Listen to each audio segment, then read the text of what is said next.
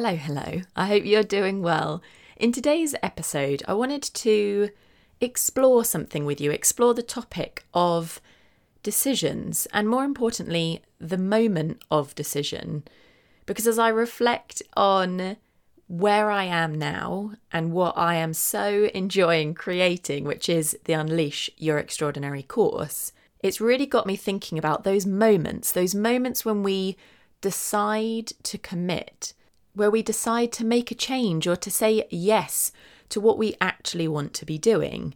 And when I think about this, it's bigger than just being in the moments of creating the course at the moment because the whole reason I'm able to be creating the course and enjoying the process of it so much, I'm honestly so excited for you to experience it from the 1st of September, which is very exciting. But when I think back, there have been so many decisions and therefore moments of decision that have led to this point. And this got me thinking about those times where we do suddenly go for something where all of a sudden we reach almost a threshold, don't we? And we think, I'm going to go for this. I'm going to dare to declare that's what I want, or dare to commit to making that thing happen. And it's almost like something shifts within us, like a, a switch gets flicked to believe and trust that it's possible rather than doubt it. And I think so often we spend so long wanting to do it, but putting it off that maybe we get to the point of decision because we've almost realized that if we don't make that decision, it's never going to happen. So, when was the last time that you made a decision? And when you think about that decision, maybe it felt like a big one. What was the domino effect from that decision? Is there a decision for you that, like for me now, I can look back three years ago and that decision has led to here. Isn't it crazy how it all connects together? And never would I have known back then, in 2017, when even in the very beginning of 2017, from January to February, things were so different. In January, I was stuck, frustrated, unfulfilled, knowing I wanted to leave my job, to take charge of my own path and dare to do my own thing again. But I wasn't doing it. I was spinning in circles rather than making the decision. And so I'm curious about what changed. Because I then got to a point where I did have that moment of decision, and I wonder what shifted. And I just wanted to explore that with you today, actually. And I'm kind of letting this unfold as we go because I wonder what we can learn from looking at what shifted to then know that that's what we can do when we feel stuck but we want to feel in control and we want to make a decision, but something is getting in our way. So when I look back on that time, gosh, I'm so reminded of, I feel like a completely different Jess. So that Jess, I wasn't my happiest Jess. I mean, I hope at the time the people around me might not have known it. And I feel like now if they're listening to this, they're like, no, we bloody knew it, Jess. You weren't your happiest Jess whatsoever. Because I wasn't. I was I was stuck. I knew I wanted to be doing something else, but I wasn't doing it. And so, what holds us back? It's fear, isn't it?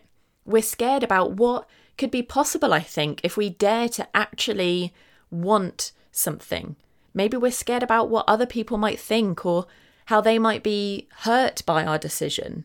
You know, I knew I felt the guilt about leaving that role and leaving my life in San Francisco because I was basically taking myself out of the lives of others to come back to the UK and, and almost start all over again. It was like a rebuild and a reinvention of myself. And so that Jess that I was before, it was almost also letting go of her, letting go of that Jess and being comfortable with the unknown, which is so bloody scary, isn't it? And so, how often do we let go of our past versions of ourselves? Are we comfortable doing that? Are we scared to do that? Is that the thing that holds us back? that actually we fear that when we let go of a past version of us, we don't have that known territory anymore. We don't have that anchor of expected behavior or expected outcomes and results. But when we think about what leads us to moments of decision and why we want to make change in the first place, isn't it because that old version of us isn't working? And when we think about working and what that means, For me, there were moments of happiness and I was okay overall, but I wasn't in control. I didn't feel in control, but then I guess I was. But I wasn't choosing what I really wanted. That's interesting, isn't it? When we think about that. Because ultimately, unless in really kind of extreme situations, we're always in control. So if we know we're always in control, can you see how this is unfolding in my mind with you here? I'd love to know what's going on in your mind too as we're unfolding this together. If we're always in control, we can always choose. So those moments of decision are available to us all the time. But we tell ourselves they're not. We tell ourselves we're not in control of our path. But the truth is, we're choosing. We're always choosing. We're always making decisions. Because even staying still is making the decision to stay still. So for me, going back to that early 2017 Jess, the unfulfilled Jess, the unhappy Jess, the Jess that was trying to wrestle with what she wanted in life and, and wrestling with it because I knew it, but I was pushing it away. I wasn't acknowledging and owning it. I wasn't absorbing it into myself and actually saying, yes, now I know this. I will now choose this. I was fighting against it, resisting it almost, and telling myself I didn't know what I wanted. But if we return to those choices and moments of decision, all it takes to change is to dare to decide. And to decide from a place of what we truly want rather than what we think others might want us to do. Or to act in accordance with the assumptions we're making about whether our decision could hurt others. Because does it? You know, do we ever feel hurt by other people's decisions? And I mean, in the context of us becoming who we want to be here, when we think about that, when you think about those around you who have evolved, who have taken charge of their path, we never look at them and think, oh, that's hurting me, do we? We look at them and we feel inspired, maybe even a little bit envious, because that's what we actually want to be doing for us. And so, what's the moment of decision that you're putting off at the moment? And when you think about that and know that on the flip side, you're always still making a decision. We're always making decisions. We're making decisions to not do things. And so, what's a different decision you're wanting to make? What's not working for you that you want to decide something differently? And I think the not working, it doesn't have to be a negative, it's just a sign. It's a sign that we're ready for change. It doesn't mean we have to throw everything out or start from scratch. It's more a signal to help us identify the areas we want to focus on, to identify the iterations we want to make, the evolutions we want to go through, and the areas of us, the parts of us that we want to work on. Because if they're not working, if they're not bringing us the joy, the impact, the fun, the fulfillment, we can change that. We can choose to be in moments of decision and you know what? It's so funny actually, because I'm recording this when this morning I actually turned to flipping a coin to make some decisions. They were pretty simple decisions, but I've never done that before. I don't know why I did that. And it was literally choosing between what do I have for breakfast, this or that. Do I do a high intensity workout? Yes. Or some weights? This or that. And what's so interesting is I just did it. I saw it. It was a 20p next to my coffee machine. And I had this thought in my head thinking, oh, do I want to do this today or that today? Do I want to eat this or eat that? And for some reason, I don't know why I didn't just know, but I saw the 20p and I grabbed it and I thought, I'm just going to flip a coin. Number one, I don't know why. Maybe it's lockdown life, but I haven't seen a physical coin in a long time. So I have no idea where that 20p came from. But I picked it up and I thought, okay, Heads is for high intensity and tails is for weights. And I flipped it. And I did what landed. It was heads, by the way. So I got very sweaty doing a Jenny Francis on Instagram, who is absolutely brilliant, by the way. A little side note if you're looking for a bit of a workout, I say a bit of, it's a, it's a bloody good workout. But back to the point, that 20p became a decision making tool because the way it landed, I also felt on the inside if that matched what I actually wanted to do. So let's say instead that I'd chosen to do a high intensity workout or go for a run in this rain and wind that we're currently having at the moment. I would have been disappointed if it had landed on the run. So even then, that's information to harness for our moments of decision. So, like things not working in our lives or in our work, that's information too. We can tune into how we feel to decide to feel different, to do something differently. Because as we've discovered, as we've unfolded this together, we're always in control. We just tell ourselves we're not. So, what are you telling yourself you're not in control of? What are you telling yourself is out of your control? And of course, I know you'll be saying to me, Jess, there are things that are outside of our control. Absolutely. But there are things that we can choose that are therefore inside our control.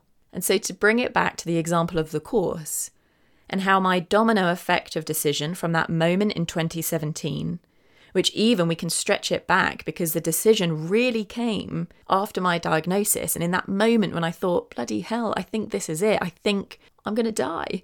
And I've barely scraped the surface of my potential.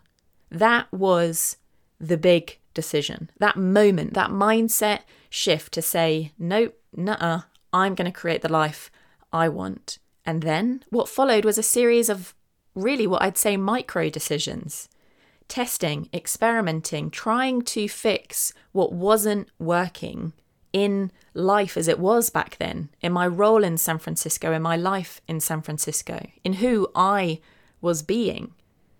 But then what followed, and the fact that on the anniversary of my diagnosis, I still hadn't made the true decision, or at least I hadn't taken the action that followed that big decision.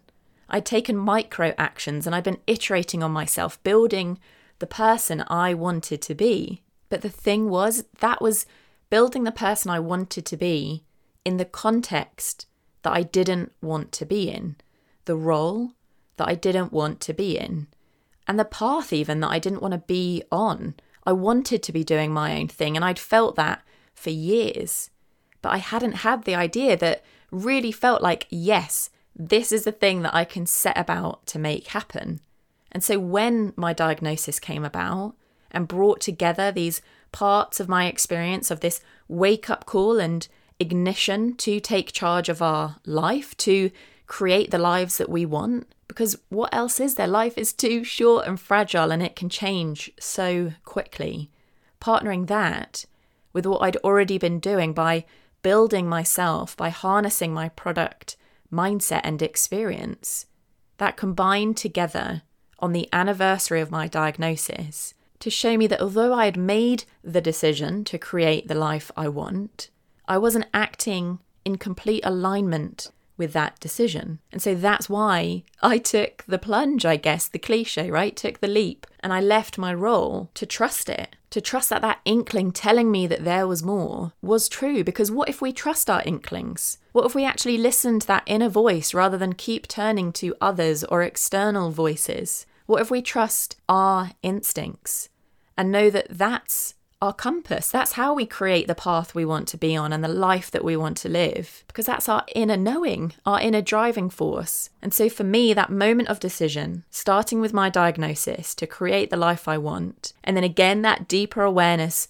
a year later in 2017, when I still hadn't acted in full alignment with that decision, that's when I started to do so. And that really was the start of my work to craft and create Unleash Your Extraordinary and then take us back only a couple of months.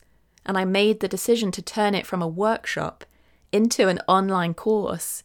And although, yes, I've spent more time looking at my own face for the last couple of weeks, which is weird because I'm editing all the videos, but I bloody love it. I feel so alive creating this course, and it's almost like it's always meant to be. And so I just wanted to share this with you, to riff with you on moments of decision because we can choose them any time and they always have a domino effect.